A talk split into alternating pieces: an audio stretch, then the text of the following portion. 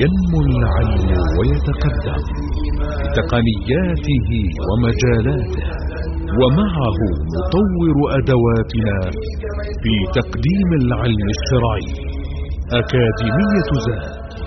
زاد أكاديمية ينبوعها صاف صاف ليروي غلة الظمآن.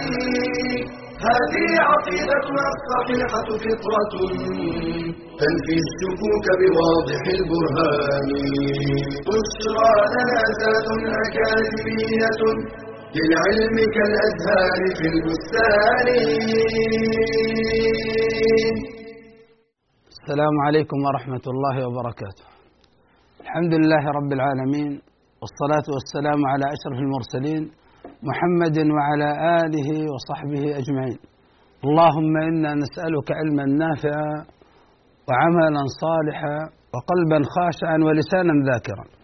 اللهم علمنا ما ينفعنا وانفعنا بما علمتنا واجعله حجة لنا ولا تجعله حجة علينا يا رب العالمين.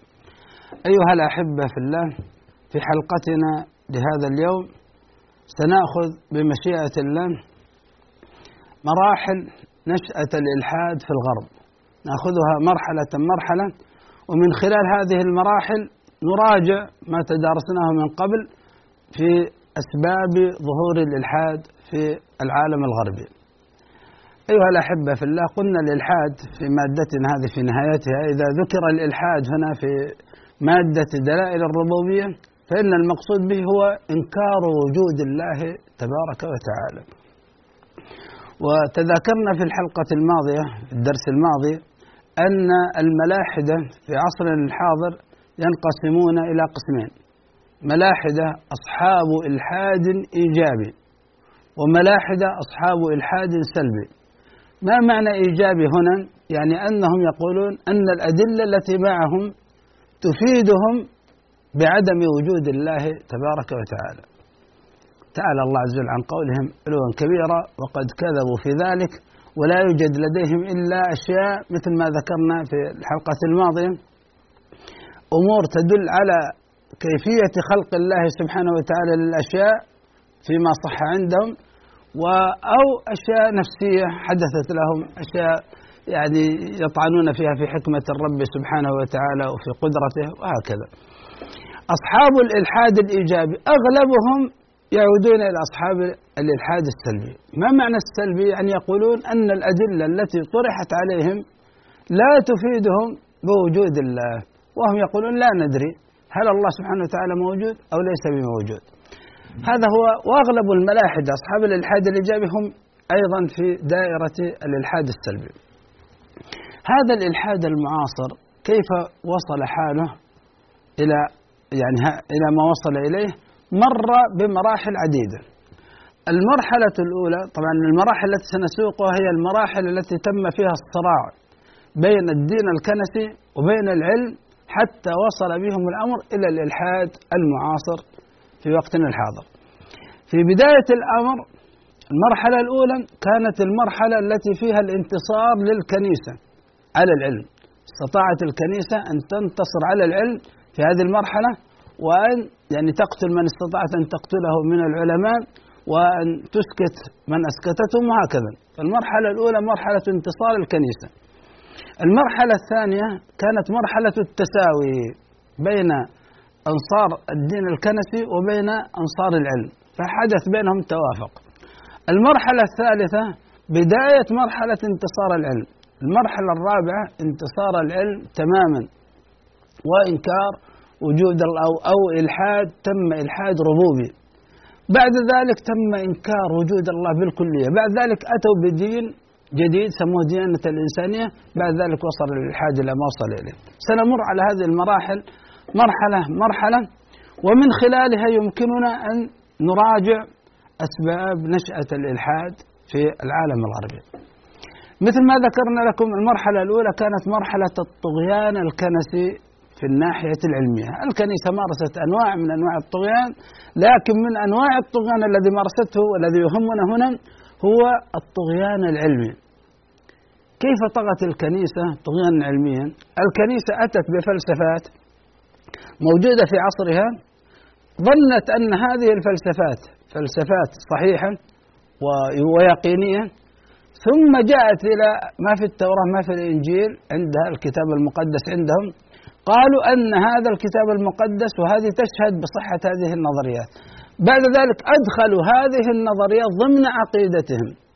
هذه الفلسفات والنظريات أدخلوها ضمن عقيدتهم. فصارت بعد ذلك اكتشفوا أن هذه النظرية نظرية خاطئة. صارت وهي من صلب العقيدة فصارت مشكلة الآن بين الدين الكنسي الذي أدخلت في هذه النظريات صار ضمن الدين وبين العلم الذي صار يخالف ما في ما في هذه الديانة الكنسية ما فيها من إدخالات. فصار الصراع. هنا في هذه المرحلة انتصرت الكنيسة على من خالفها. نضرب مثال قد يكون الكلام يعني آه، غير واضح. المثال نظرية بطليموس هذه نظرية قديمة وكلام فلسفي وهو يقول أن الأرض هي مركز الكون. وأن الأرض ثابتة ومسطحة. الأرض هي مركز الكون وهي ثابتة ومسطحة. هذه النظرية. أدخلوها في ديانتهم فقالوا لكون الأرض هي مركز الكون فالأقنوم الثاني عندهم الأقانيم ثلاثة الأب والابن وروح القدس. الابن هو الأقنوم الثاني. الأقنوم الثاني تجسد فيها يعني هذا الإله تجسد في هذه الأرض وعلى هذه الأرض تم الفداء والخلاص. وفوق هذه الأرض يتناول العشاء الرباني. التوراة تشهد بهذا الكلام. فالأرض مسطحة. ومن قال بغير هذا فقد كفر فقد تزندق فقد هرطق. لأنه يقولون لو كان الأرض وجه آخر لكان ينبغي أن يكون الأقنوم يذهب إلى الوجه الآخر والأقنوم الثاني ويتجسد فيها ويحدث الفداء والصلب, والصلب عليها من أجل أن يحدث الخلاص لأهلها. طيب حدث الخلاص لأهل الوجه الأول الوجه الثاني لا بد أن يحدث له ذلك. ثم قالوا يعني لو كان هذا الأمر في, في, في الأرض في وجه ثاني كانت يوجد أناس أقدامهم آه تعلو رؤوسهم. يعني هؤلاء يقفون وقوف واضح. آه الرجلان فوق الرأس. في الجهة الثانية سيكون العكس الرأس والرجلان والرأس من أسفل. فقالوا ما يمكن هذا. وكيف تنبت النباتات؟ تنبت أيضا لأسفل. فقالوا هذا ما يمكن. فأدخلوا أن الأرض مسطحة. دعونا في قضية أن الأرض مركز الكون قد يكون فيها كلام. لكن القول بأن الأرض آه، ثابتة لا تدور وأنها مسطحة هذه أدخلوها ضمن العقيدة. وكل من خالف ذلك فهو مهرطق. جاءت النظريات الحديثة مثل أول من ظهر عندهم من العلماء في هذا القرن السابع عشر ظهر كوبرنيك وقال بأن الأرض ليست مركزا للكون. درس حركات الأجرام السماوية نظر في الفلك نظر كذا ثم قال الأرض ليست مركزا للكون. وأن الكواكب تدور حول الشمس. وطبع ذلك في كتاب. فطالبته الكنيسة حتى يقف يمثل أمام المحاكمة لكنه مات قبلها. جاء بعده برونو وقام وأيد هذا الكلام وقال النظريات الحديثة تقول أن الأرض ليست مركزا للكون. وأن مركز الكون إنما هو الشمس والكواكب تدور حول الشمس.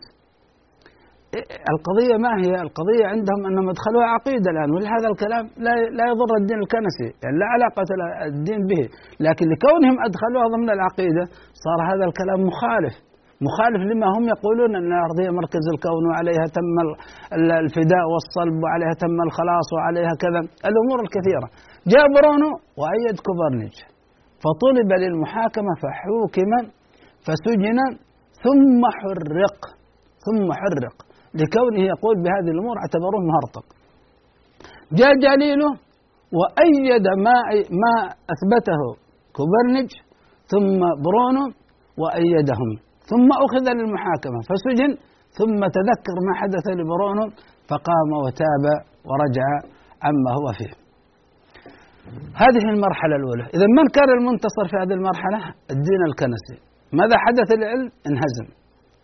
وقتل حر أحدهم حرق الثاني سجن ثم تاب والأول مات قبل المحاكمة وهكذا. في هذه الفترة من كان الأقوى؟ كان الدين الكنسي.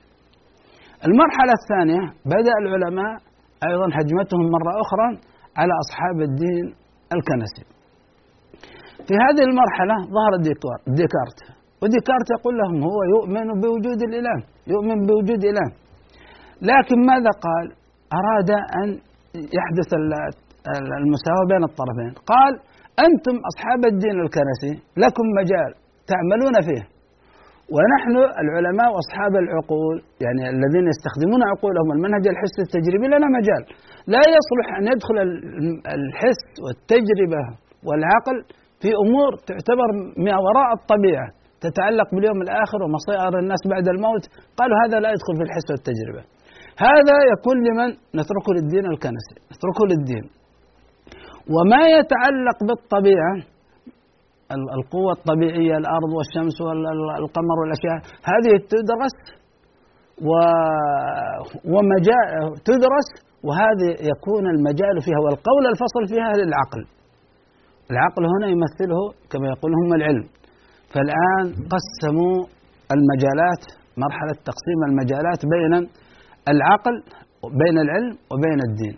فجعلوا الدين يتحدث عن ما وراء الطبيعة ويتحدث عن مصائر الناس بعد الموت. قالوا هذا مجاله.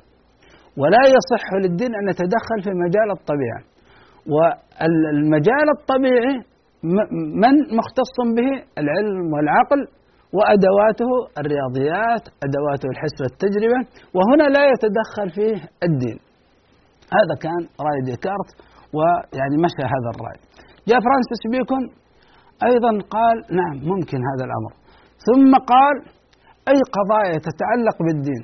حتى لو عرضناها على العقل ممكن تكون خاطئة في العقل والعلم مئة بالمئة لكنها صادقة لأن لأنها تعتمد على الاعتقاد.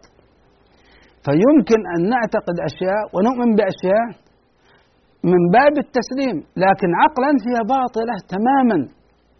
فقال هذا لا إشكال فيه. يجب أن يكون عندنا إيمانان. إيمان بما وراء الطبيعة ومصائر الناس هذه الأمور حتى لو كانت خاطئة مئة بالمئة وجب علينا الإيمان بها لأن الدين يقول بها. والأمور الأخرى التي تكون خاضعة للحس والتجربة يجب علينا أن نؤمن بها حتى لو خالفها الدين. فبدأ يعني الآن يفصل بين الأمرين. هذه مرحلة كانت مرحلة التساوي بين الطرفين. المرحلة الثالثة كانت بداية انتصار العلم. في هذه المرحلة قالوا العلم يجب أن يتدخل حتى في الأمور التي هي ما وراء الطبيعة. يجب أن توزن في ميزان العلم. هذا الذي يسمونه وحي يجب أن يوضع في ميزان العلم ويحكم عليه. فظهر عندهم رجل يسمى سيبنوزا وهو يهودي. بدأ يخالف ديكارت أن المجال ما وراء الطبيعة آه، ومصائر الناس أن لا علاقة لنا بها. قال هذا الكلام باطل بل يجب أن يطبق المنهج العقلي على ما يسمى الكتاب المقدس. وهذا ما في الكتاب المقدس هو تراث بشري وليس وحيا إلهيا. ويجب أن يوضع في ميزان العلم. فما قبله العلم قبل وما رفضه العلم يجب أن يرفض. إذا المرحلة الثالثة بداية الانتصار وهي وهذه المرحلة هي جعل ما في الكتاب المقدس موزون بميزان ما وصلوا إليه من عقل ومن علم. ناخذ فاصل ثم نعود إليكم بمشيئة الله.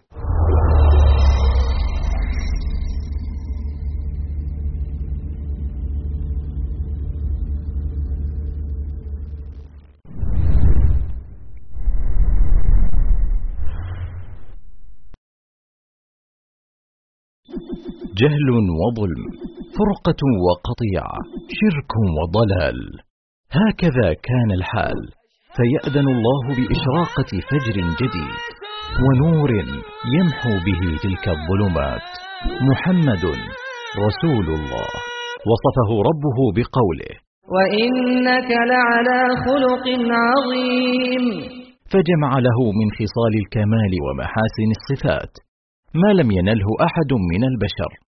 فقد ثبت أنه كان أوفر الناس عقلا. أجودهم نفسا أرحبهم صدرا أشدهم حياء. كان أشجع الناس وأزهدهم في الدنيا وأكثرهم تواضعا.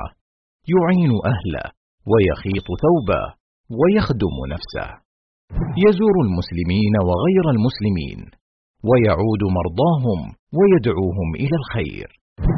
كان صادق اللهجة راسخ المبدأ أعدل الناس أرفقهم بالضعفاء أنصف المرأة والطفل وشملت رحمته حتى الحيوان أثنى عليه حتى المنصفون من غير المسلمين. فيقول الألماني يوهان غوتا إننا أهل أوروبا بجميع مفاهيمنا. لم نصل بعد إلى ما وصل إليه محمد. ويقول الإنجليزي جورج برناتشو إن العالم أحوج ما يكون إلى رجل في تفكير محمد بل قال تولستوي الأديب العالمي إن شريعة محمد ستسود العالم لانسجامها مع العقل والحكمة ولنصرته لنعرف قدره ومكانته ولننشر في الناس فضائله ومكارمه. ولنقتدي به ونمتثل أمره ولندب عن شريعته وندفع عنها الشبهات. فلو لم يكن للنبي صلى الله عليه وسلم من الفضل إلا أنه الواسطة في حمل رسالة رب العباد إلى عباده وتعريفهم به لكان فضلا لا يستقل العالم بشكره ولا البشرية بمكافأته. فقد عاش حياته يبلغ الخير لأمته ولم يكتف بهذا.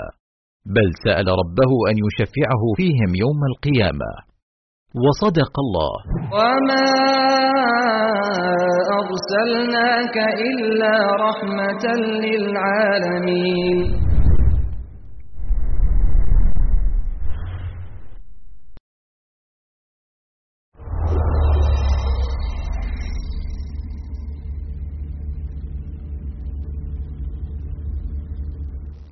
حياكم الله أيها الأحبة كنا قبل الفاصل ذكرنا ثلاث مراحل. المرحلة الأولى مرحلة انتصار الكنيسة. المرحلة الثانية مرحلة التعادل بين الكنيسة وبين العلم. المرحلة الثالثة بداية طغيان أو انتصار العلم والعقل أو ما يسمى العلم والعقل بداية انتصاره على الكنيسة. وقالوا يجب أن يخضع ما في الكتاب يخضع لماذا؟ لميزان العلم. فظهر سيبونوزا وقال الكتاب المقدس تراث بشري ولا يقبل منه إلا ما قبله العلم. جاء جون لوك وأيضا أيده وقال يجب أن يخضع ما يسمى بالوحي للعقل عند التعارض. هنا بدأ الانتصار. ماذا صنعت الكنيسة؟ بدأت تصادر الكتب، بدأت تؤذي لكن انفلت الزمام منها في هذه المرحلة الثالثة. جاءت المرحلة الرابعة هذه مرحلة نيوتن. مرحلة تسمى مرحلة الإلحاد الربوبي الآن دخلنا في قضايا الإلحاد. نيوتن أثبت عن طريق الجاذبية أن هذه الأشياء الكون هذا ممسوك بماذا؟ ممسوك بالجاذبية أن هناك جاذبية. الأرض تجذب الناس فلا يطير من عليها وأيضا الكواكب والأفلاك كلها مرتبطة بجاذبية فصار كل شيء يكون في مكانه بسبب وجود الجاذبية. هذه النظرية نظرية الجاذبية أبهرت كل يعني المثقفين في ذلك العصر. يعني كانت ضربة قوية. لكن هذا الأمر ما كان في إشكال من ناحية دينية. هذا معناه عظمة الله سبحانه وتعالى أن الله من عظمته سبحانه وتعالى صمم هذا الكون وأبدعه وخلقه على أن يكون ممسوك يسير وفق نظام متقن. ما في إشكال. لكن أعداء الدين الكنسي بالذات وجدوها فرصة. لأنه كانت الكنيسة تقول من الله هو الذي يمسك الأشياء مسكها عندهم أنها أنه يمسكها بذاته سبحانه وتعالى بدون أسباب. فلما جاء هؤلاء وأثبتوا أن هناك أسباب فقال خلاص لا حاجة للرب. إذا يكون هناك رب لكن هذا الرب خلق هذا الكون ثم تركه كصانع الساعة. صنع الساعة ثم تركها ولا علاقة له بصنعته. هذا يا أخوان يعني عند الكنيسة تقول أشياء الأشياء لا تعمل بذاتها ولكن عناية الله هي التي تسيرها. هذا الكلام لا إشكال فيه. هذا الكلام لا إشكال فيه. لكن كان على الكنيسة أن تقبل عدم المنافاة بين نسبة الأفعال إلى الله سبحانه وتعالى باعتباره الفاعل الحقيقي لها وبين نسبتها إلى الأسباب باعتبارها وسائط مباشرة.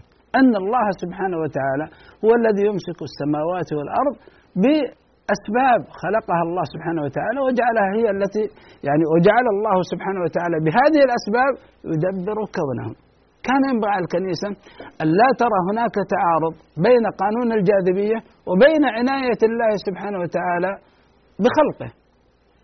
أيضا هؤلاء الذين اكتشفوا قانون الجاذبية قالوا كل ما عرفت علته المباشرة فلا داعي لافتراض تدخل الله فيه حسب تعبيرهم. كان ينبغي لهم أن يزيدهم هذا الأمر إيمانا بالله وبعظمة الله لكنهم أنكروا العناية الإلهية وجعلوا الأسباب هي التي تقوم بذاتها بتدبير أمر هذا الكون. هذه كانت المرحلة الرابعة مرحلة الإلحاد الربوبي. المرحلة الخامسة كانت مرحلة أسوأ وأشد وهي مرحلة إنكار وجود الله طيب من صار؟ الله قالوا الإنسان هو الله وهو المعبود. وفي هذه المرحلة قاموا بهجوم شنيع على الدين الكنسي وعلى جميع الأديان. يمثل هذه المرحلة فولتير. فولتير بدأ ينتقد العقيدة الكنسية بدأ ينتقد العقيدة عقيدة الكنيسة. قال التثليث هذا أمر خرافة. كيف يقولون الإله إله واحد؟ واحد ثم يقول هو ثلاث أشخاص. قالوا ما يمكن ثلاث أشخاص يساوي واحد شخص واحد. قالوا هذا ما يمكن. فبدأ يعني ينكر عقيدة التثليث. بدأ ينكر أن هذا الإله يعني صلب وحدث له الفداء. بدأ ينكر هذه الخرافات وهذه العبادات للأوثان عندهم بالصور التماثيل بدأ ينكرها. ثم يعني تجاوز الأمر عنده إلى أنه ينكر المعجزات والكرامات. يعني معجزات الأنبياء وأن مثلا العصا تصبح حية وأن الحية تتكلم وأن يعني بدأ يتحدث حتى عن الدين الإسلامي البراق يعني حمار يطير وهكذا بدأ يتحدث عن جميع المعجزات التي حدثت الأنبياء ويرى أنه من الجنون الإيمان بها. ثم مسألة الخطيئة الأولى أن آدم عليه السلام أكل من الشجرة ثم هذه الخطيئة يرثها أبناؤه ثم لماذا منع من الأكل من الشجرة؟ بدأ يطرح تساؤلات يعني ما وجد فيها إجابة فبدأ ينكر ويهجم على الدين ويهجم على رجال الدين ويهجم على الكتاب المقدس وينكر وجود إله. فكانت هذه مرحلة مرحلة قوية. فجاء هو الباخ بعده وقال عقيدة الله المأثورة نسيج من المتناقضات. فكرة الله هي الضلالة المشتركة للنوع الإنساني. طبعا هؤلاء يتحدثون عن دين منحرف يتحدثون عن الدين الكنسي. هذا يا إخوان قلنا لكم من أسباب وجود من أسباب ظهور الإلحاد في العالم الغربي هو هذه الانحرافات في العقيدة وفي الشريعة في الدين الكنسي. هذه الانحرافات كانت السبب لأن يترك الناس الدين الكنسي وهذا السبب صحيح.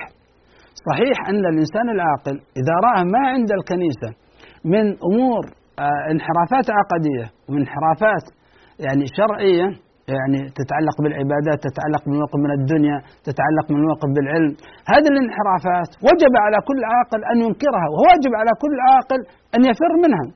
لكن إلى أين يفر؟ إلى أين يهرب؟ وجب عليه أن يهرب إلى الدين الحق. إلى الدين الذي حفظ حفظت عقيدته من التحريف حفظت شريعته من الابتداع. إذا جاء إلى دين الإسلام فوجد هذه العقيدة الصافية النقية التي ليس فيها هذه التحريفات. لكن للأسف الشديد وجد من يحول بين الناس وبين دخول الدين الإسلامي سواء من النصارى أنفسهم أو سواء من اليهود أو سواء من تقصير المسلمين في تقديم الدين الإسلامي للناس حتى يدخلوا فيه.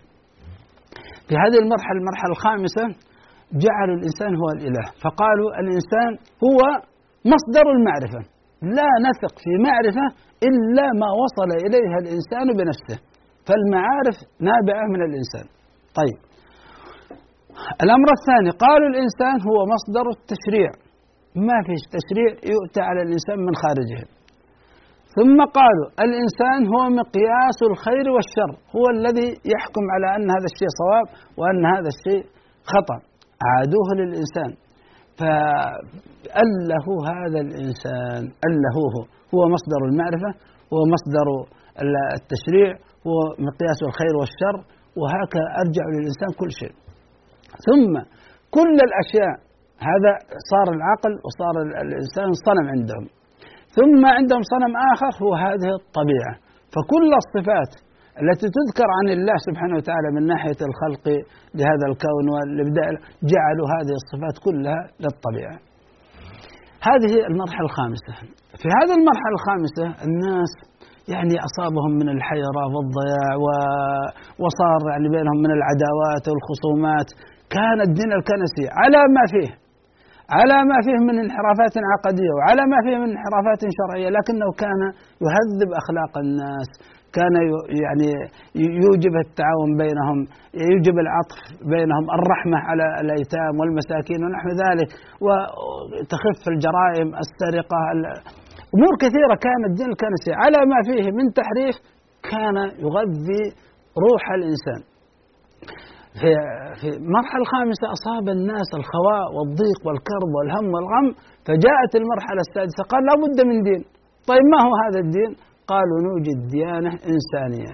من اختراع البشر. نحن نخترعها ومن صنع أيدينا ويسير الناس عليها. فأتى مرحلة أوجست كانت وقال الدين الذي ينبغي أن نتعاون عليه هو دين الإنسانية. فالإنسان هو الوجود الحقيقي الأعظم. أين وجوده؟ وجوده تحت السماء وعلى الأرض. فصار عندنا إنسان وسماء وأرض. قال هذه عقيدة التثليث. خلاص. أيها النصارى اتركوا ديانتكم وخذوا الديانة الإنسانية. أنتم تريدون تثليث؟ هذا التثليث إنسان سماء وأرض. خلاص هذا عقيدة التثليث. ومن رجال الديانة الإنسانية؟ قال علماء النفس علماء الاجتماع. أنزلهم في الساحة ابعدوا رجال الدين وحطوا بدل رجال الدين علماء النفس وعلماء الاجتماع. هم يهذبون أخلاق الناس هم ينصحونهم هم يربونهم وهكذا على الإنسانية. طيب الناس يحتاجون عبادات. قال ما عندنا مشكلة. نأتي بعبادات. فجعلوا عبادة فردية وعبادة جماعية كما عند الديانات. عبادة فردية يتوجه الفرد بالعبادة والتقديس لكل من له فضل عليه من الإنسان كأبيه وأمه وأستاذه. فيأتي يصلي تكريما للإنسانية الموجودة الأعظم في أشخاصهم. هذه عبادة فردية. ثم لا بأس أن يجتمعوا بشكل جماهيري جماعي ثم يقدمون هذه العبادة للأفراد الذين قدموا خدمات للإنسانية كلها تكريما للإنسانية التي يمثلونها. كل ذلك يكون في أيام معينة تسمى أعياد تذكارية. ثم رأى أنه يعني أيضا في الديانات فيها تقسيم للناس رجال دين وعامة وكذا فقالوا نحن نقسم المجتمع إلى طبقة رجال الدين هم علماء النفس علماء الاجتماع وإلى طبقة النساء وإلى طبقة رجال الصناعة وإلى طبقة العمال وهكذا. طبعا الفكر النزعة الإنسانية وتأليها الإنسان هذه انتشرت انتشار في أغلب العالم. لكن الديانة الإنسانية بقيت محصورة في أمريكا وأوروبا وليس لها يعني انتشار. بدأ يطرح طروحات وبدأ الناس يعيشون. قالوا يعني هذا الديانة الإنسانية لو أردنا أن نقارن بين الإله في الديانة في الديانة النصرانية وفي الديانة الإنسانية فوجدنا شيء عجيب. إله الكنيسة بطاش كما يزعمون آه، حقود يعذب السلالة البشرية ويقتل ابنه لأن الإنسان أكل فاكهة من حديقته. شوف التصوير الآن شوف تصوير الملاحدة كيف يصورون. يصورون أن إله الكنيسة لكون هذا لكون آدم أكل من الشجرة فالله غضب على الإنسانية جمعاء ثم جعل ابنه ينزل للأرض ويقتله من أجل ماذا؟ من أجل حبة فاكهة. أما إله الإنسانية الطبيعة إلهها الطبيعة. قالوا جذاب رحب الصدر ليس له كنيس ولا التزامات. وخليك طبيعي تمتع بالطبيعة كما تشاء. إلى لا يجعل هناك قيود ولا التزامات ولا كنائس ولا أي شيء. ننظر القيود. قالوا إله إله الكنيسة إله متعنت يضع القيود الاعتباطية على حرية الإنسان ويقيده بالالتزامات.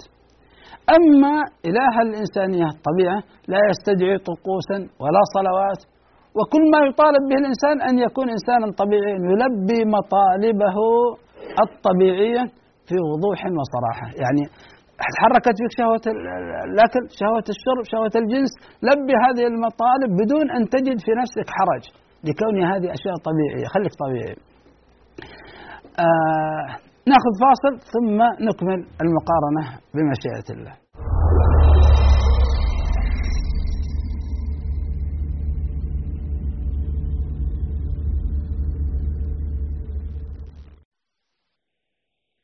بعد فتح مكة ودخول الحجاز كلها في الإسلام خشي الروم من هذه القوة المتنامية فجهزوا جيشا للقضاء عليها وعسكروا به في البلقاء ووصلت الأخبار للنبي صلى الله عليه وسلم فقرر الخروج إليهم رغم قسوة الظروف من قوة العدو وحرارة الصيف وضيق الحال.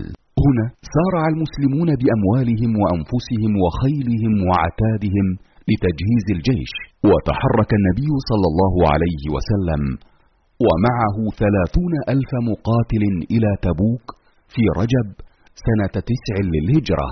واعتذر كثير من المنافقين عن الخروج وقد عانى الجيش الإسلامي في مسيره من شدة الحر وقلة الزاد حتى سمي بجيش العسرة. فأجرى الله المعجزات على يد نبيه صلى الله عليه وسلم مثل تكثير الطعام واجتماع السحب ونزول المطر ببركة دعائه.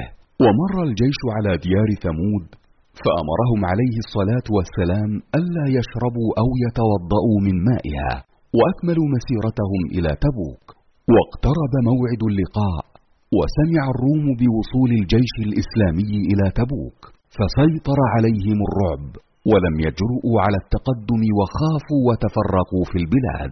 وكفى الله نبيه والمؤمنين شر قتالهم. ورجع النبي عليه الصلاة والسلام إلى المدينة بعد أن غاب عنها خمسين يوما منها عشرون يوما قضاها في تبوك نفسها. هكذا كانت غزوة تبوك حربا دون قتال. كانت حربا نفسية كشفت المنافقين وأرعبتهم.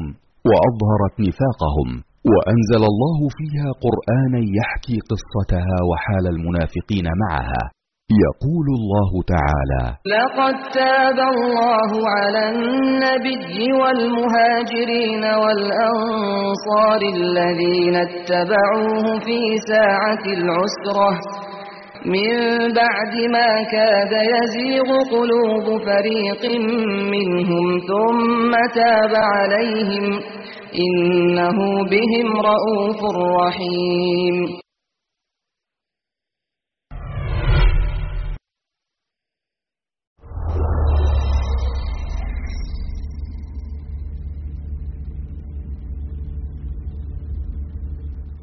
أيها الأحبة آه وقفنا قبل الفاصل على المقارنات بين إله الكنيسة وإله الطبيعة. فعقدوا مقارنات من أجل جذب الناس إلى الإله الوضعي إلى الديانة الوضعية الإنسانية وصرف الناس عن الديانة الكنسية. فأتوا ب يعني تصوير للإله. هناك يعني يغضب لكون آه، واحد أكل من حديقة فاكهة من فاكهة من حديقة منزله. والآخر لا يقول تعالوا كلوا من, من يعني مما شئتم من, من هذه الطبيعة. القيود هذا يضع قيود وقيود يعني آه، تحد من حرية الإنسان في الأكل والشرب والجنس ونحو ذلك. والآخر يقول لا خلك طبيعي كل واشرب وأشياء بكل ما تشتهيه نفسك بدون قيود ولا ضوابط. ثم قالوا ننظر إلى رجال الدين. رجال الدين في الكنيسة يفرضون على الناس الخضوع المذل لهم. أما الإله الجديد ليس له رجال دين يستعبدون الناس لأنفسهم ولا كتاب مقدس متناقض ولا أسرار عليا مقدسة بل له دعاة من أمثال روسو فولتير وله كتب علمية دائرة المعارف أو العقد الاجتماعي أو روح القوانين أو نحو ذلك. ثم قالوا ننظر إلى السعادة في الدين الكنسي رهبانية يحرمكم متع الدنيا يحرم عليك المرأة في في الكنيسة تشقى ولا تسعد. أما القانون الطبيعي أما في الطبيعة القانون الطبيعي الجاذبية. يجعل الكون مترابطا متناسقا لا اضطراب فيه ولا خلل. وبالمقابل جعلت جعلت الطبيعة للإنسان قانونا طبيعيا يكفل له السعادة التامة. الناس يبحثون عن السعادة. ووجدوا أن الدين الكنسي يغذي عندهم الجانب الروحي ويحرمهم من الجانب البدني. يربطهم بالآخرة ويحرمهم من الدنيا. يصلح يعني الإنسان كفرد لكن لا يصلحه كمجتمع. أما في الدين الكنسي آسف الدين الديانة الإنسانية وجدوا أنها تغذي عندهم البدن تصلح عندهم الدنيا. قالوا خلاص هذا يكفينا. وإن كان الإنسان سيجد نفسه يعني كما سنذكر سيجد نفسه الآن أيضا حتى في هذا في ضيق وكرب. في هذه المرحلة يا أخوان ظهرت نظريات إلحادية كلها يعني تحاول أن ترسخ مفهوم الإلحاد عند الناس. فظهر داروين وأتى بنظرية التطور. نظرية التطور عند داروين طبعا هذه تحتاج إلى مادة أخرى يعني تتحدث عن الإلحاد لكن نحن نمسها الآن في هذا الدروس مسا خفيفا بما يناسب المادة. نظرية التطور عند داروين تقوم على شيئين اثنين. الشيء الأول أن المخلوقات لم توجد دفعة واحدة. هذا كل الناس يقولون بها. يعني كان وجود المخلوقات شيئا بعد شيء. يعني وبعض المخلوقات تفنى وتأتي بعدها مخلوقات أخرى وهكذا مثل الديناصورات الآن نراها مثل بعض المخلوقات جاءت ظهرت ثم اندثرت وماتت. لأن الله سبحانه وتعالى كتب لها مدة من الحياة ثم تأتي أنواع أخرى. هذا لا إشكال فيه. الإشكال الثاني أو الشيء الثاني الذي يقول به أن كل هذه المخلوقات كلها أصلها شيء واحد. أصل الكائنات الحية كلها حيوان وحيد الخلية يسمى الأميبا كان في مستنقع. من الذي أوجده؟ وجدته الصدفة وجد من غير موجد. وجد حيوان الأميبا وحيد الخلية في غير بغير موجد. وجد في مستنقع مائي. المستنقع المائي من أوجده؟ وجد صدفة هذا حيوان وحيد الخلية. تحرك بفعل الهواء والريح يمين يسار هكذا فانقسمت الخلية إلى خليتين. ثم أيضا بفعل الطبيعة تنقسم إلى أكثر من الخلايا وهكذا فتكون مخلوق متعدد الخلايا يذهب واحد منهم إلى طرف المستنقع ثم يعود. يذهب ثم يعود فتكونت الحيوانات البرمائية. أحدهم ذهب ثم أضاع الطريق فلم يستطع العودة فتكونت الحيوانات الزواحف. وذهب إلى الصحراء وهكذا.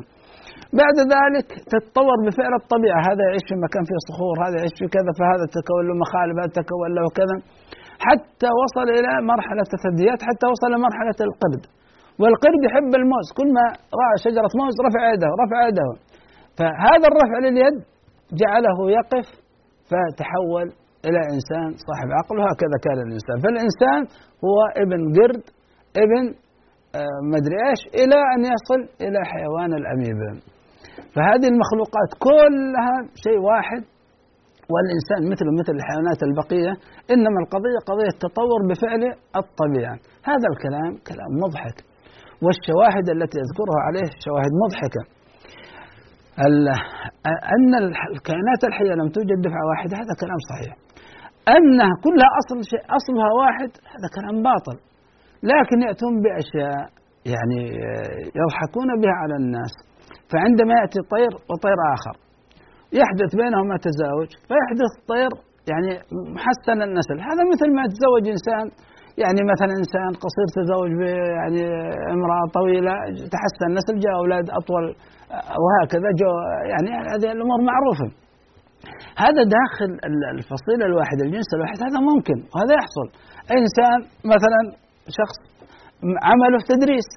يد المدرس تختلف عن يد البناء وقوة البناء تختلف عن قوة المدرس. هذا ينمو في جانب هذا ينمو في جانب لكنه كله إنسان. هذه الأمور يعني ما, ما استطاعوا أن يتصوروها وهو وهي لا تدل مثلا هي نظرية ما لكن استخدمت هذه النظرية بقوة حتى يقولون هم أصلا يريدون ضرب الديانة النصرانية. يريدون ضرب أن أصل الإنسان آدم وحواء وأن آدم وحواء من قبضة من الطين. يريدون ضرب هذه القضية وأنه يعني يكون هناك ابن للإله وأنه صلب. يريدون هذه العقائد يضربونها فأخذوا هذا الكلام وقال لا وجود الخالق والإنسان من إبداع الطبيعة ولا يوجد خطيئة ولا يوجد صلب ولا يوجد شيء. جاء ماركس أخذ هذه النظرية وقال أصلا هذه المادة التي هي أصل الإنسان هي التي تؤثر على أفكاره ومشاعره وهكذا. فبدأ يفسر الحياة كلها على الأحوال المادية والاقتصادية. فقال الأحوال المادية والاقتصادية هي التي تجعل الناس يتدينون تجعل لهم قيم تجعل لهم أشياء وهكذا. وأدخل هذه الأمور في علم الاجتماع وهكذا. جاء ديفيد هيوم وتدخل في الأمور العلمية وقال يعني بإنكار كل ما وراء الحس وأنكر عالم الغيب وأنكر اليوم الآخر ثم أتى بقانون سماه قانون السببية. قانون السببية يعني يقول هو مجرد اقتران. يعني مثل نظرية الكسب عند الأشاعرة قالوا يعني ليس في النار خاصية الإحراق لكن يعني بسبب الاقتران الدائم بين وجود النار مع المنديل فيحدث احتراق ظن الناس أن النار محرقة وإلا هذه يعني سماه قانون يعني, يعني إنما قانون الاقتران العادي الاقتران العادي بدون سببية وهذا أمر مضحك يعني وهذا منافي للعقل. جاء شوبنهاور وقال يعني كل ما وراء المادة من الغيبيات قام بإنكاره. طيب كيف تكونت هذه القيم؟ كيف تكونت هذه الأديان؟ قال الذي كونها الإرادة الكلية. فالكون كله يخضع لها وهي التي تحافظ على بقائه. طيب كيف الإرادة الكلية تتكون؟ قال الناس كلهم يريدون يعني أن يبقى النوع الإنساني. فبسبب هذا تكون هناك الغريزة عندهم ويكون هناك الجنس. الجنس سببه من أجل بقاء النوع الإنساني. وهكذا أتى بأشياء يرى أن العالم المادي أو الحس كاف لتفسير كل ما يجري فيه وليس بحاجة إلى قوة خارجية تؤثر فيه. ثم أتى بفلسفة تسمى فلسفة التشامل. المقصود هذه المذاهب التي ظهرت في هذه الفترة كلها داعمة للإلحاد. حتى جاء فورود وبدأ يفسر الدين تفسير جنسي. يعني تفسير جنسي تماما وأنه كيف بدأ الناس يجعلون هذا الأمر محرم وهذا الأمر حلال بسبب عقدة أديب وأن كان الفتاة آه، يعني ذكر أشياء تفسيرها الجنسية لكن كيف بدأ الدين؟ قالوا أن الأولاد كانوا يعشقون أمهم ثم يعني آه، هذه الرغبة الجنسية تجاه الأم وجدوا أباهم حائلا بينهم فقتلوا الأب فشعروا بالإثم فبدأوا بعد ذلك أن يعبدون الأب ويجعلون المحرمات. المقصود يعني كلام حقيقة تافه إلى أن وصلنا إلى المرحلة الأخيرة وهي مرحلة الإلحاد الجديد. مرحلة الإلحاد الجديد يهدف إلى معالجة كل شعور يشعر الإنسان به هذا الملحد يشعر بالإثم يشعر بالخطأ يشعر أنه لا يمكن أن تكون هناك أخلاق. فأصحاب الإلحاد الجديد قالوا نحن نريد أن نعالج أي شعور بالإثم أو الخطأ في نفوس الناس. فظهر ريتشارد دوكنز ظهر سام هاريس ظهر, ظهر كريستوفر هيتشنز ظهر كراوس وظهروا هؤلاء المجموعة من أجل ماذا؟ يعني نشر هذا الإلحاد الجديد. ما أبرز أسباب ظهور الإلحاد في العالم الغربي؟ أول سبب هو الديانة النصرانية المنفرة في عقيدتها وشريعتها. الأمر الثاني طغيان رجال الكنيسة لا سيما الطغيان العلمي المبغض في رجال الدين. حدوث الصراع بين الدين الكنسي والكشوف العلمية دور اليهود وهم أصحاب هذه النظريات دور اليهود في نشر الإلحاد للأسف غياب الأمة الإسلامية عن بيان الدين الحق. أيها الأحبة في الله لا يوجد إنسان في هذه الحياة إلا ويطلب السعادة لنفسه. فمن الناس من توجه إلى أن توجه إلى إسعاد الإنسان في روحه وفصل بين الروح والبدن. فقال الإنسان روح وما البدن إلا مركوب لهذه الروح. فتوجه إلى إسعاد الإنسان روحيا مع إهمال البدن إسعاد الإنسان أخرويا مع إهمال الدنيا. فكان هذا الأمر أبرز ما كان في الرهبانية عند النصارى. وتوجهوا إلى هذا لكنهم وجدوا الناس أن هناك أمور من أمور السعادة يفتقدونها. جاء المنهج الغربي الآن فأتى فقط للجوانب المادية في الإنسان. جاء إلى جانب البدن يغذي هذا البدن لكنه أهمل الروح. يغذي دنيا الإنسان لكنه أهمل آخرته. يغذي فردية الإنسان لكن أهمل جماعيته. فسبب للإنسان الضيق والكرب والهم والغم. جاء ناس آخرون من الفلاسفة وقالوا الإنسان هو عقل فقط. ويعني لا قيمة للروح ولا قيمة للبدن. وكل الاهتمام إنما يكون للعقل. وبالعقل كان هنا الفرق بين الإنسان وبقية الحيوانات. فقالوا سعادة الإنسان في الغذاء العقلي. أما ديننا الإسلامي أيها الأحبة في الله فهو مصدر سعادة الإنسان في التزام شرع الله. فعندما عدنا إلى الخالق سبحانه وتعالى أخبرنا أن الإنسان مكون من قبضة من الطين سرت فيها نفخة من روح الله. إذ قال ربك الملائكة إني خالق بشرا من طين فإذا سويته ونفخت فيه من روحي فقعوا له ساجدين. فجاء الإسلام يغذي روح الإنسان دون إهمال بدنه وجاء يغذي البدن دون إهمال روحه فجمع بين الأمرين. جاء يصلح دنيا الإنسان دون إهمال آخرته. جاء يصلح الإنسان فردا دون إهمال مجتمعه فكان هذا الدين دين مسعد للبشرية. وجب علينا نحن أن نقدم هذا الدين للناس وأن نبينه واضحا صافيا لعل الله سبحانه وتعالى أن ينقذهم به مما هم فيه من الضيق والكرب والهم والغم. وإلى حلقة قادمة بمشيئة الله. استودعكم الله. صلى الله وسلم وبارك على عبده ورسوله محمد. وجزاكم الله خيرا. يا راغبا في كل علم نافع. متطلعا لزيادة الإيمان. وتريد سهلا النوال ميسرا. يأتيك ميسورا بأي مكان. زاد زاد أكاديمية ينبوعها. صاف صاف ليروي غلة الظمآن. هذه عقيدتنا الصحيحة فطرة. تنفي الشكوك بواضح البرهان. بشرى لنا ذات أكاديمية للعلم كالأزهار في البستان.